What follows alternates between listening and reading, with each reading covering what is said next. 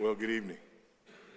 It is indeed a delight to be here. Um, I have uh, I've looked forward to this, and I will make one correction. Uh, I happily make one correction. I am no longer the dean of the School of Divinity at the African Christian University. I, I turned that duty over to Conrad, and I'm so happy. Uh, it is best for everyone because I'm a lot of things. An administrator is not one of those things. So since since I started being dean of the School of Divinity, I've been trying to con, I mean, convince someone um, that that they needed to take that mantle. So I'm delighted that uh, Dr. Mbewe now holds that title, and uh, I just I just get to teach. It's wonderful. My assignment today was to address the doctrines of grace and holiness. The doctrines of grace and holiness. And the interesting thing about that is when, when we think about the doctrines of grace and holiness, oftentimes we're tempted to think that those things are at odds. In fact, one of the arguments that people attempt to make against those of us who hold to the doctrines of grace is that it militates against a pursuit of holiness. Amen? Do you not have non Calvinist friends? Do you not? Because that's the argument that, that's often made, right? Because, you know, you believe that God is sovereign, He's in control of all of it, and therefore, the, the, the two things, what are the two things that we're accused of not pursuing as a result? Evangelism and holiness, right? Evangelism and holiness. And, and again, nothing could be further from the truth. Turn your attention with me to the Second London Baptist Confession, chapter 13, paragraph 1. Listen to this of sanctification. They who are united to Christ, effectually called and regenerated, having a new heart, a new spirit created in them through the virtue of Christ's death and resurrection, are also farther sanctified really and personally through the same virtue. Hold on to that, we'll come back to that. By his word and spirit dwelling in them, the dominion of the whole body of sin is destroyed, and the several lusts thereof are more and more weakened and mortified and they more and more quickened and strengthened in all saving graces to the practice of all true holiness, without which no man shall see the Lord.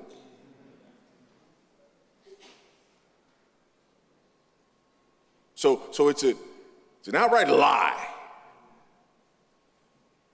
that those of us who believe in the doctrines of grace and believe in the sovereignty of God as applied to the salvation of sinners somehow see that at odds with the pursuit of that true holiness without which no man shall see the Lord. We've confessed that as long as we've been confessing.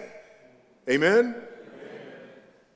And yet, they, they, they accuse us of that. But I'm not as worried about that as I am about some of us because some of us have an idea that goes something like this. When it comes to justification, God is absolutely sovereign and he does that. Monergism, amen, all the way. God saves sinners. But when it comes to sanctification and holiness, well, well that's something different. It's as though God starts us on our way, and then after He starts us on our way, He leaves us to work out the rest as best we can.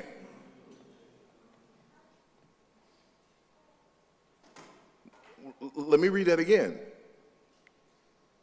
They who are united to Christ, effectually called, regenerated, having a new heart and a new spirit created in them through the virtue of Christ's death and resurrection, are also farther sanctified really and personally through the same virtue. The one who saves us is the one who sanctifies us. The one who saves us is the one who sets us apart for himself. He, he makes us holy, in other words.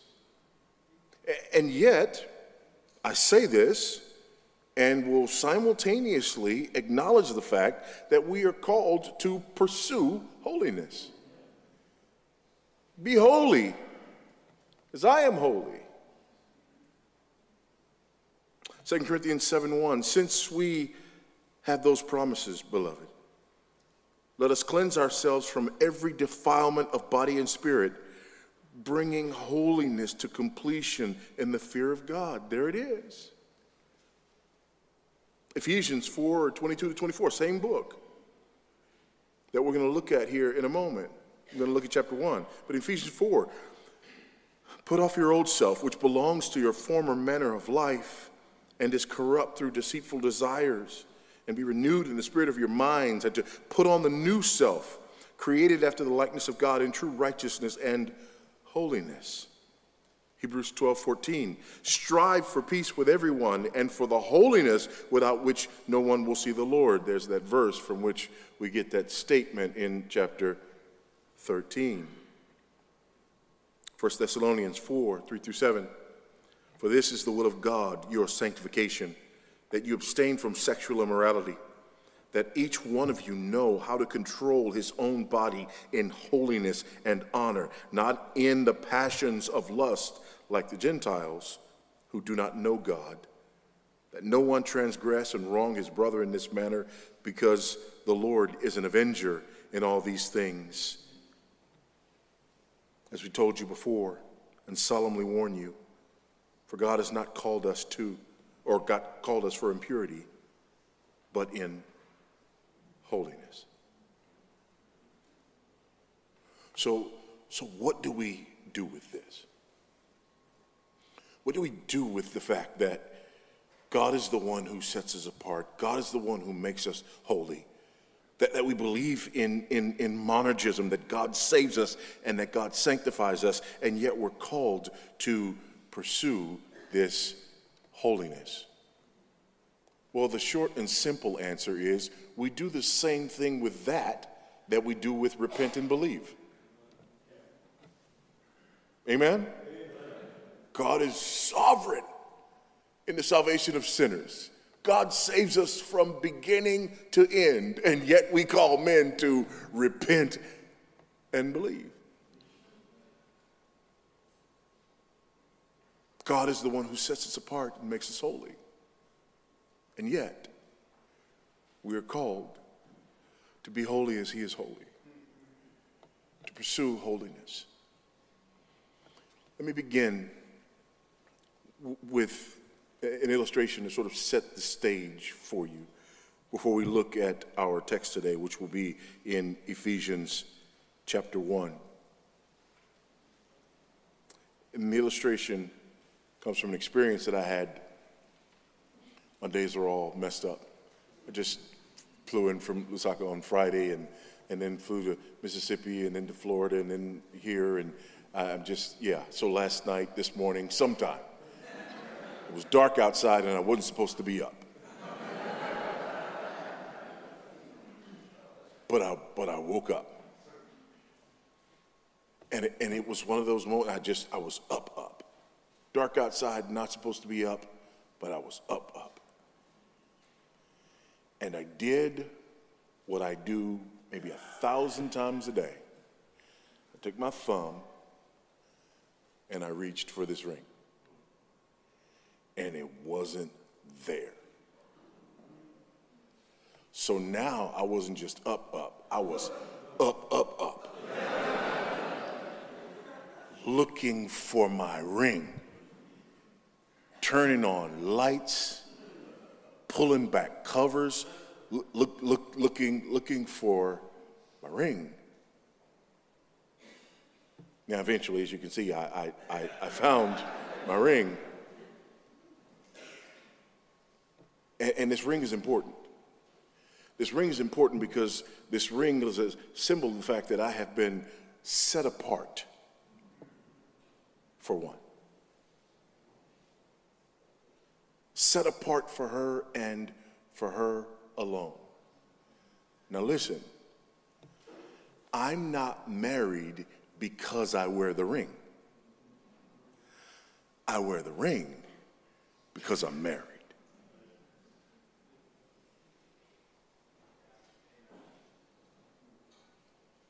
Some of you haven't gotten it still.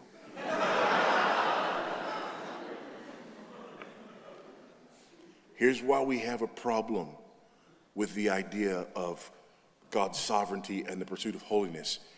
Because somewhere we've gotten the idea that holiness is something that we do so that we can be set apart for God.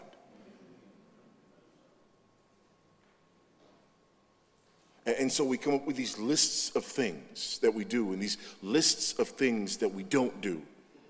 And when people ask us about whether or not we're a Christian, we, we answer in the affirmative, and then the evidence that we give is I used to do this, now I don't anymore. I used to not do that, and now I do. Not that any of those things are bad. Amen? But we've, we got it backwards. God does not welcome us and receive us because we've done the holiness stuff. But we do the holiness stuff as a result of God having made us holy.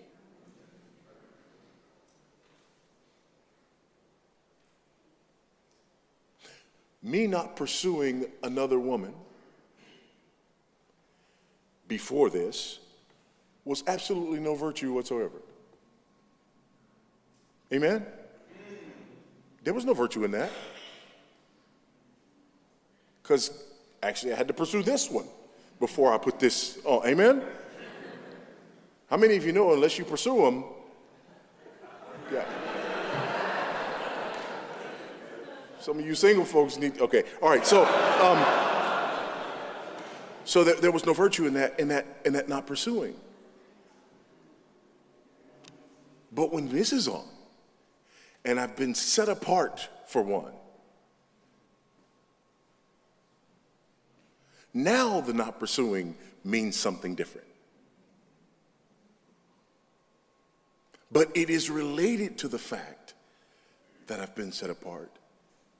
It grows out of the fact that I've been set apart. Same is true with our holiness. It is a gift from God. It begins and ends with God. And we pursue it because He's given it to us. He doesn't give it to us because we pursue it. Look at Ephesians chapter 1. And let's unpack this. It's one thing for me to say it, it's another thing for us to see it in the text. Amen? We'll look at those first 14 verses. And much of my time is going to be spent with us looking at these verses again and again and again. Paul, an apostle of Christ Jesus by the will of God, to the saints who are in Ephesus and are faithful in Christ Jesus, grace to you and peace from God our Father and the Lord Jesus Christ. Now, now here's the, the meat of our text. Blessed be the God and Father of our Lord Jesus Christ, who has blessed us in Christ with every spiritual blessing in the heavenly places, even as he chose us in him before the foundation of the world, that we should be holy and blameless before him. There it is. In love, he predestined us for adoption to himself as sons through Christ Jesus, according to the purpose of his will. By the way, every time I read this, every time I read this, I, I just, I feel for people who have to run through the mental gymnastics of not seeing the sovereignty of God in salvation. I, read, I just, what, what, what do you do? Verse 6 To the praise of his glorious grace, with which he has blessed us in the beloved. In him we have redemption through his blood, the forgiveness of our trespasses, according to the riches of his grace, which he lavished upon us in all wisdom and insight, making known to us the mystery of his will, according to his purpose, which he set forth in Christ, in Christ as a plan for the uh, for the fullness uh, of time, to unite all things in him, things in heaven and things on earth. Sorry, there's a, a glare here. In him we have obtained an inheritance, having been predestined, there it is again, according to the purpose of him who works all things according to the counsel of his will, so that we who were the first to hope in Christ might be to the praise of his glory. In him you also when you heard the word of truth, the gospel of your salvation, and believed in him, were sealed with the promised Holy Spirit, who is the guarantee of our inheritance until we acquire possession of it to the praise of his glory. Amen. Hallelujah. praise the Lord. The gift, this glorious gift of holiness. Four things I want you to see about this gift from this text. Number one, I want you to see that holiness is a gift from the thrice holy triune God. Holiness is a gift from the thrice holy triune God. N- notice what we see here in the progression of this text. Look at, look at verses 3 and 4. Verses 3 and 4, we see the Father.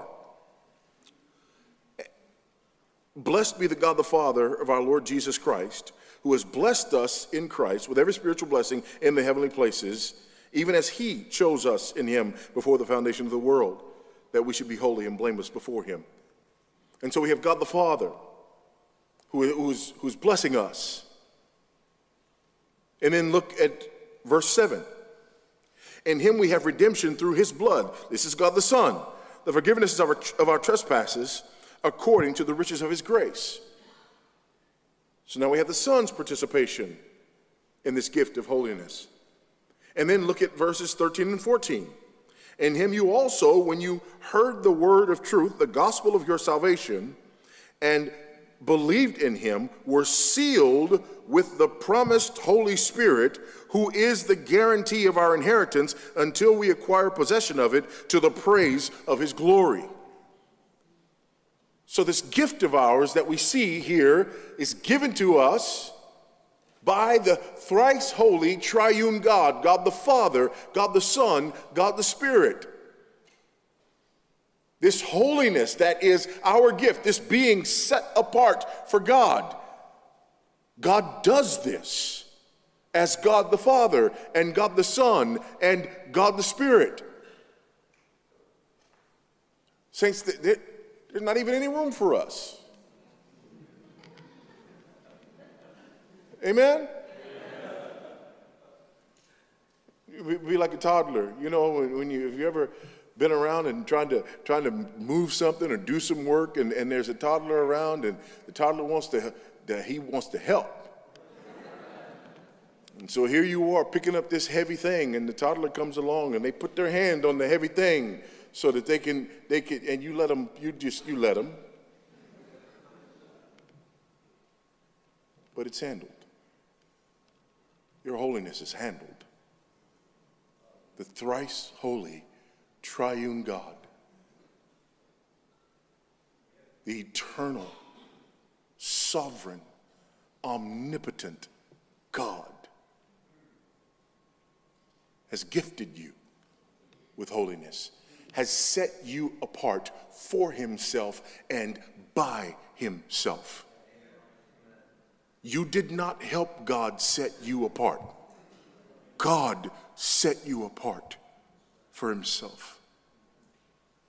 The Father and the Son and the Spirit worked in conjunction with in the Godhead in order to set apart a people for the, the praise of his glory. And by the way, several times we read in this text that it was for the praise of his glory. Amen? If you helped God make you holy, you would share in the praise, and it wouldn't just be the praise of his glory, it would be, and we're in South Carolina, it would be the praise of y'all's glory. this is a gift from the thrice holy, triune God. Secondly, this gift is orchestrated by the Father. It's orchestrated by the Father. Look at the text again. And this time, I, I, want us to pay attention to the verbs. In verse 3, who has blessed us. Verse 4, he chose us. Verse 5, He predestined us. Verse 6, He has blessed us, in case you didn't catch it the first time. Verse 8, He lavished upon us. Verse 9, making known to us. At the end of verse 9, He set forth.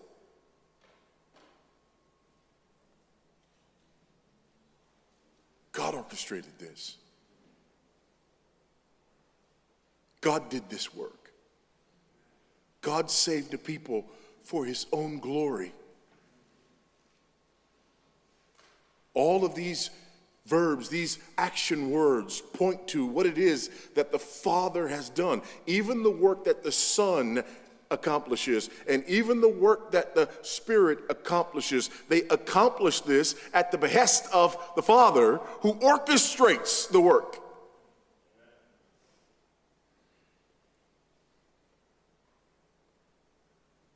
reminds me of John 17, where we look at the work that God has done in the covenant of redemption. That the Father, out of love for the Son, bequeaths a people to the Son. He gives a people to the Son out of his love for the Son, and the Son, out of his love for the Father, redeems the people whom the Father has given to him. And the, the Spirit, who is the personification of the love between the Father and the Son, actually applies that redemption to those whom the Father has given and for whom the Son has died to redeem. This is how we are saved. This is how we are set apart. This is how we become His. But not only look at the work of the Father, but look at the work of the Son. The Son purchases this people. Look with me in verse 7.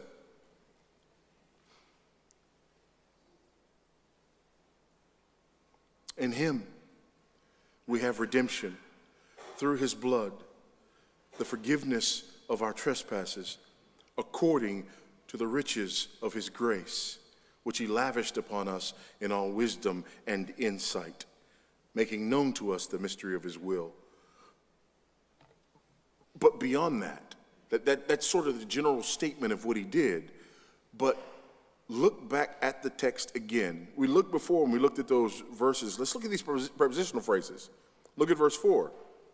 He didn't just choose us, He chose us in Him.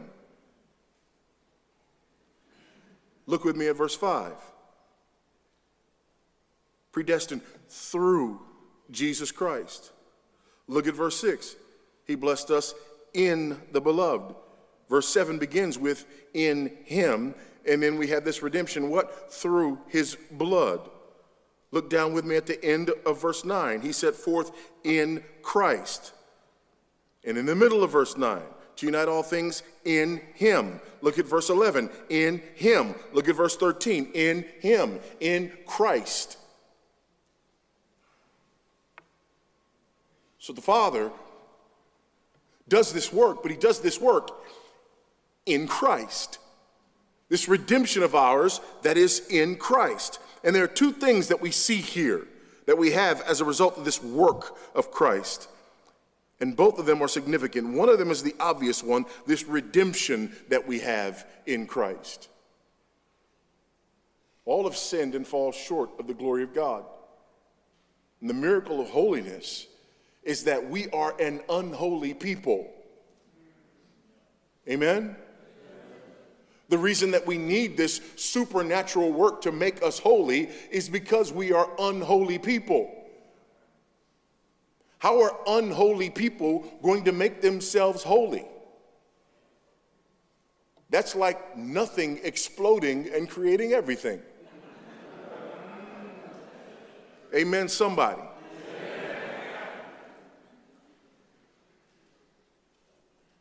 How, where, where does an unholy person begin to express holiness? There's none righteous, no, not even one. No one seeks after God, none of us. So, how is someone who is guilty before a holy God? How is someone for whom every inclination is towards sin all the time going to all of a sudden find it in himself or herself to even desire holiness, let alone move toward holiness? It has to be alien. It has to come from outside. We have to be redeemed we have to be justified. We have to be changed supernaturally from what we were to what we become. That's the only way that we could ever even think about holiness, let alone do anything that would be acceptable before perfect, holy, and righteous God. This redemption is necessary. God had to make him who knew no sin to be sin for us so that we might become the righteousness of God in him. Because all we like sheep, as Isaiah says, have gone astray. Each of us had turned to his own way, but God hath laid upon him the iniquity of us all. This is the only way that God could be, as Paul says in Romans 3, both just in that he must pour out his wrath on sin, and the justifier of the one who places faith in Jesus Christ. Penal substitutionary atonement. And I know in some circles that's cussing.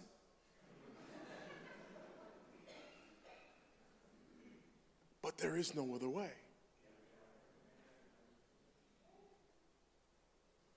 There is no other way. But it's not only that. He also refers here to what I like to call the, the, the lost step in the Ordo Salutis. Most people, when they talk about the Ordo Salutis, they, they talk about justification and sanctification and glorification. Amen? And that, that's, it. that's yes, justification and, and, and, and sanctification and, and glorification. Oh my.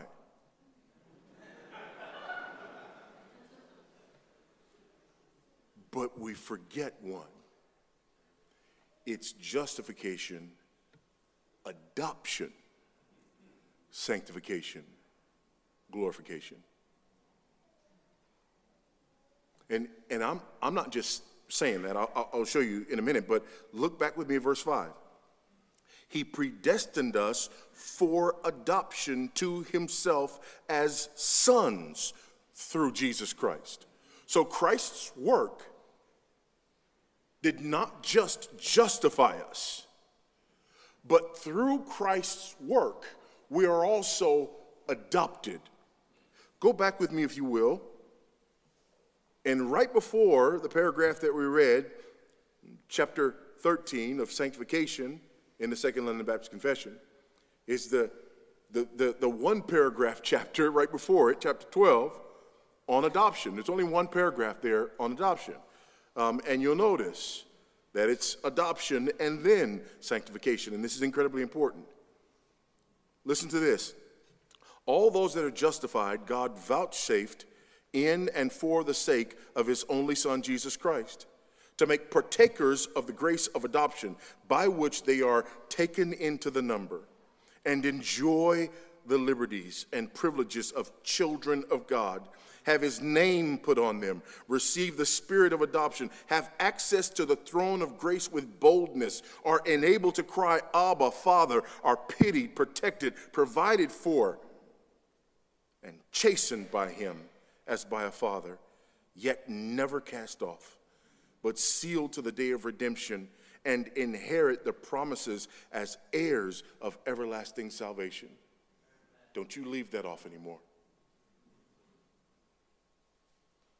Don't you leave it off anymore. So many people wrestle with assurance, and there are a number of reasons that people wrestle with assurance. And I'm not talking about people who, who wrestle because of some besetting sin or, or, or, or because of whatever.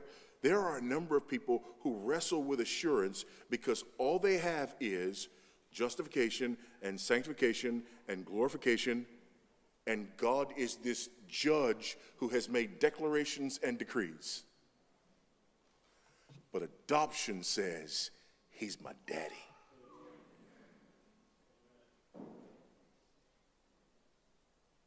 I am not just his subject, I am his son. And I am every bit a son that the son is a son. Do you hear that? I am his child.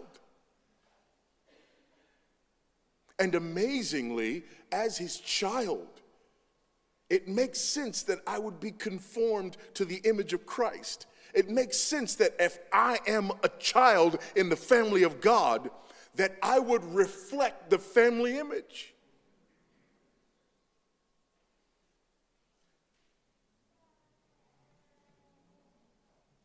I say this as an adopted father. It's interesting, I was speaking with um, my oldest daughter not long ago, and we are doing some family tree stuff, and we we're riding in, in the, the car going somewhere with the ones, we have seven kids who are there with us in Lusaka and two who are here in the U.S. and our grandkids who are here in the U.S. And our oldest daughter was doing some, some you know, family tree stuff. And she says, you know, you, you've done your DNA stuff and mom's done her DNA stuff, so I don't have to do my DNA stuff because, you know, I got your DNA and her DNA, and unless y'all haven't told me something, you know. And so um, we've, we've, we've got it, right? And, and so I've done that, but I need this and I need that and I need the other. And so the call ends, and one of my sons says, Well, Dad, I guess then when I want to do my family tree, I can just use you and mom's DNA too.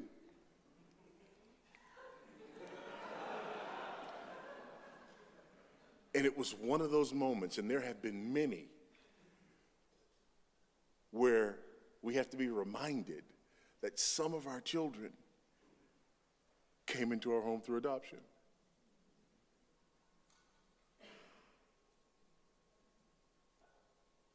And so I said, well, I mean, you know, son, you, you can, you can, you can, yes, you can, you can and that'll, that'll, that'll, that'll give you the, you know, the, the, the, the, the bottom side of it. But your, your DNA would also give you some other information.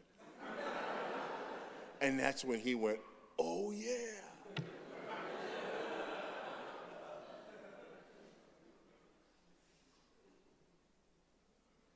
we are frequently asked questions like what it's like to love, and I'll use the words that people use, our, our real children compared to our adopted children.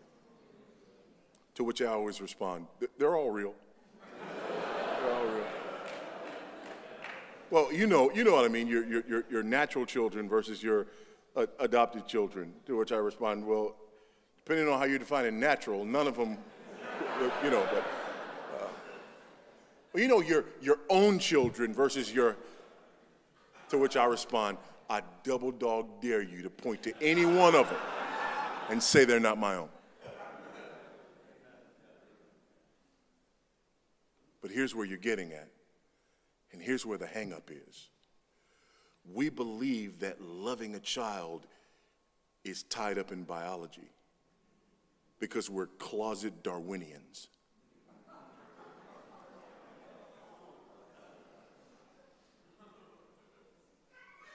If you believe that, let me remind you of something. My closest living relative, my next of kin, is not related to me by blood.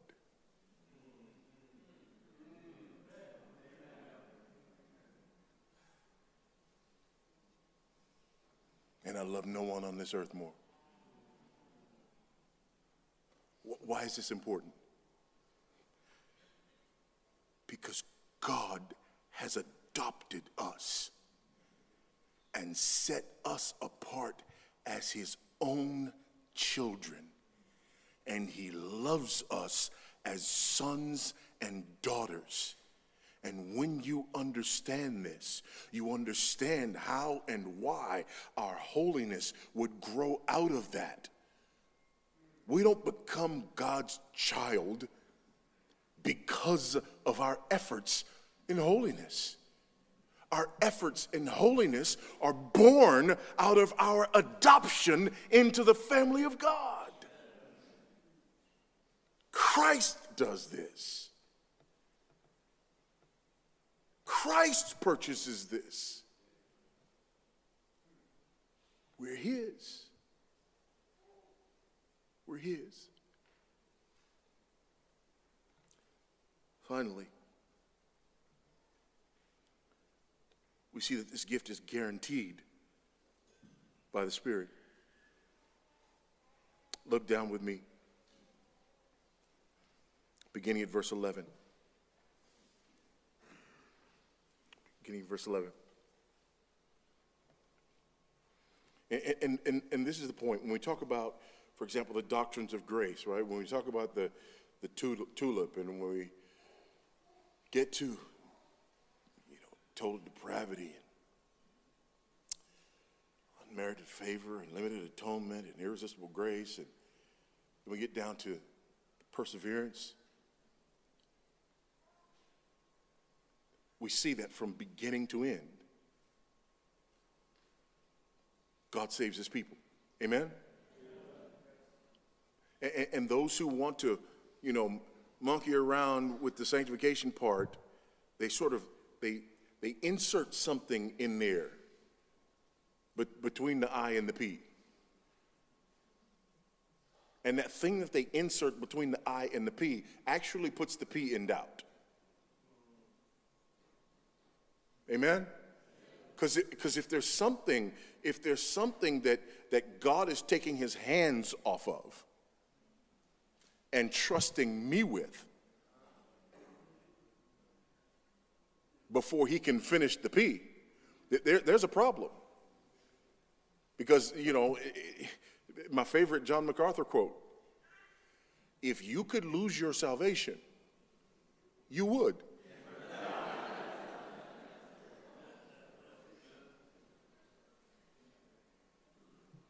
But look here, verse 11. In him we have obtained an inheritance, having been predestined according to the purpose of him who works all things according to the counsel of his will. That leaves no room. He works all things according to the counsel of his will.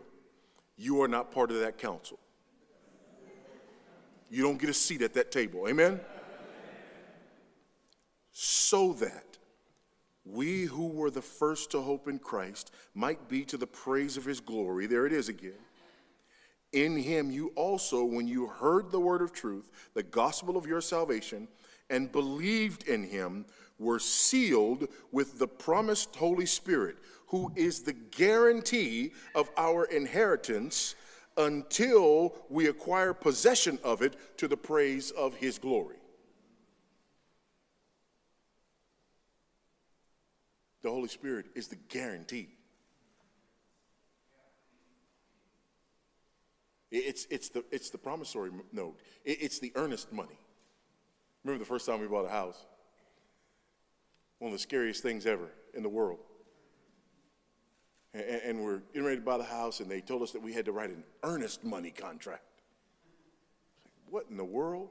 Yes, you write this contract, and they know you're serious because you write this contract and you give them this check. And if you back out, you lose the check. Say, wait, wait, what? Say, yeah, so you better be serious before you buy this. Because when you buy it, you attach this check, and if you don't finish the purchase that you promised to make, they keep your earnest money. They keep your guarantee. That, that's what this reference is to here. God has put earnest money down on you. And if he fails to follow through and save you, save you, he'd have to lose his earnest money. His earnest money is the third person of the Trinity, which means that the only way that someone who's actually saved can stop being saved is if God stops being God.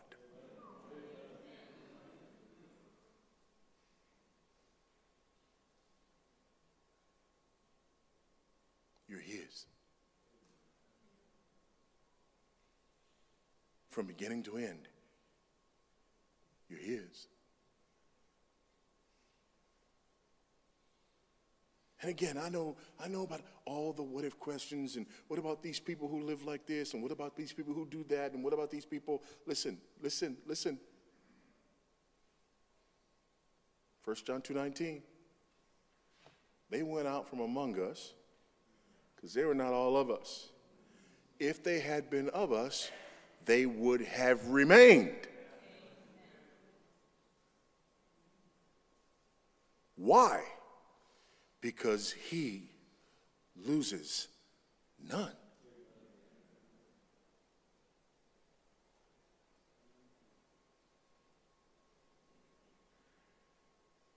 Your holiness is tied up in this.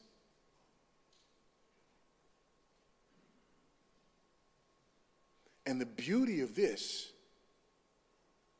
is that when we grasp this, there is incredible freedom.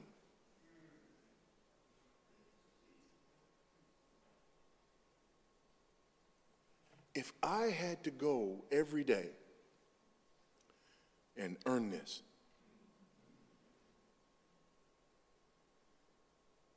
if I had to spend every day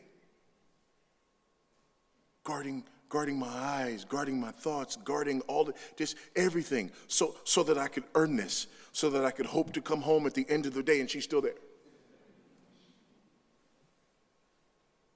No. But when I recognize that I've been set apart, that I am my beloved's and my beloved is mine, I still do all those things. Amen? Amen? But not so I can earn this. But because it's true, because it's real.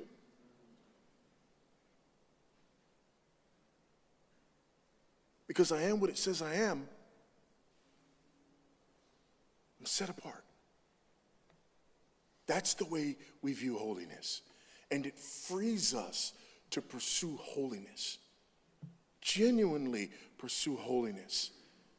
The other way around, we're not pursuing holiness, we're actually pursuing self righteousness, which is not holy.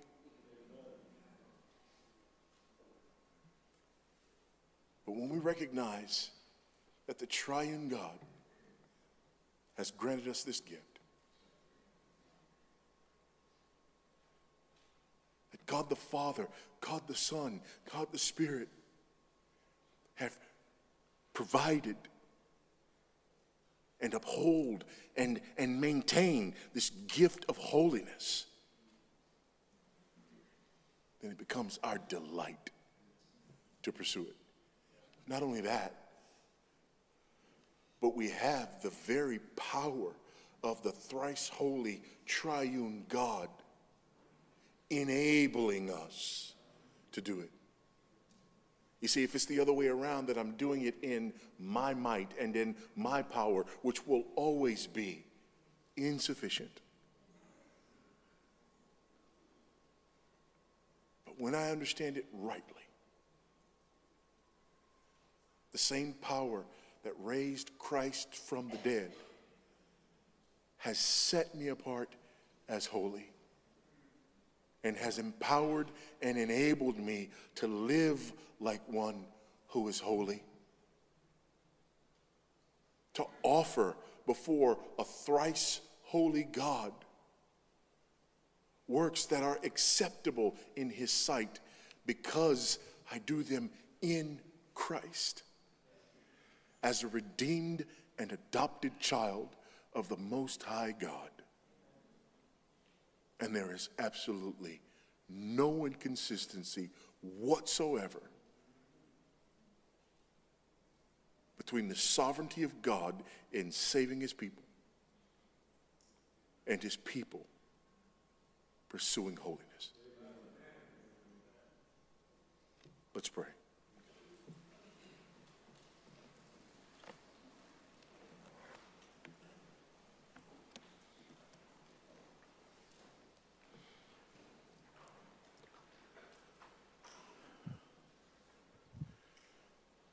Gracious God, our Heavenly Father,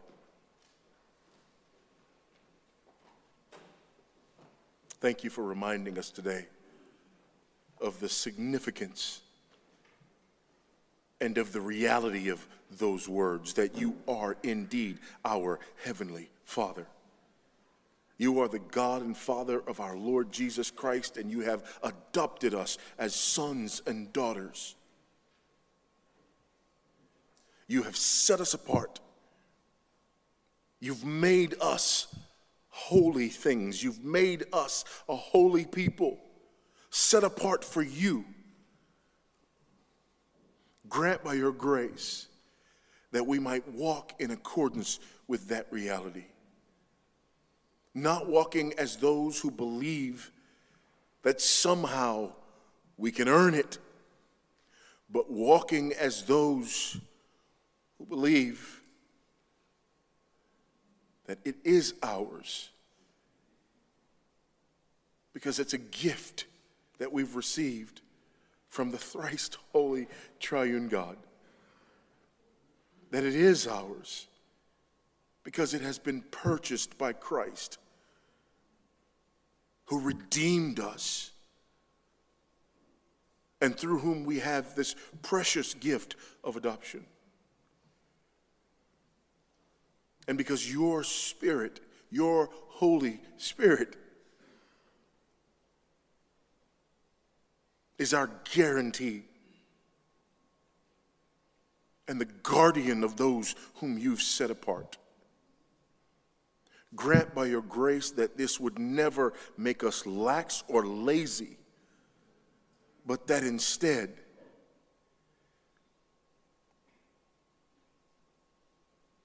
it would renew our desire to pursue that holiness without which no man will see the Lord. May we walk in a manner worthy of our calling. And as we do, grant us grace that we might be so careful to give your name all the praise.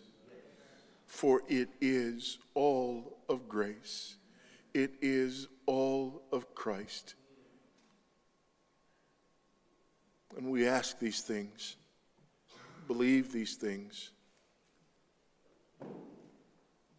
because we do ask them in the name of our Lord, Savior, Master, Redeemer, and soon coming King, Jesus, who is the Christ. In His name. All God's people said, Amen. Amen.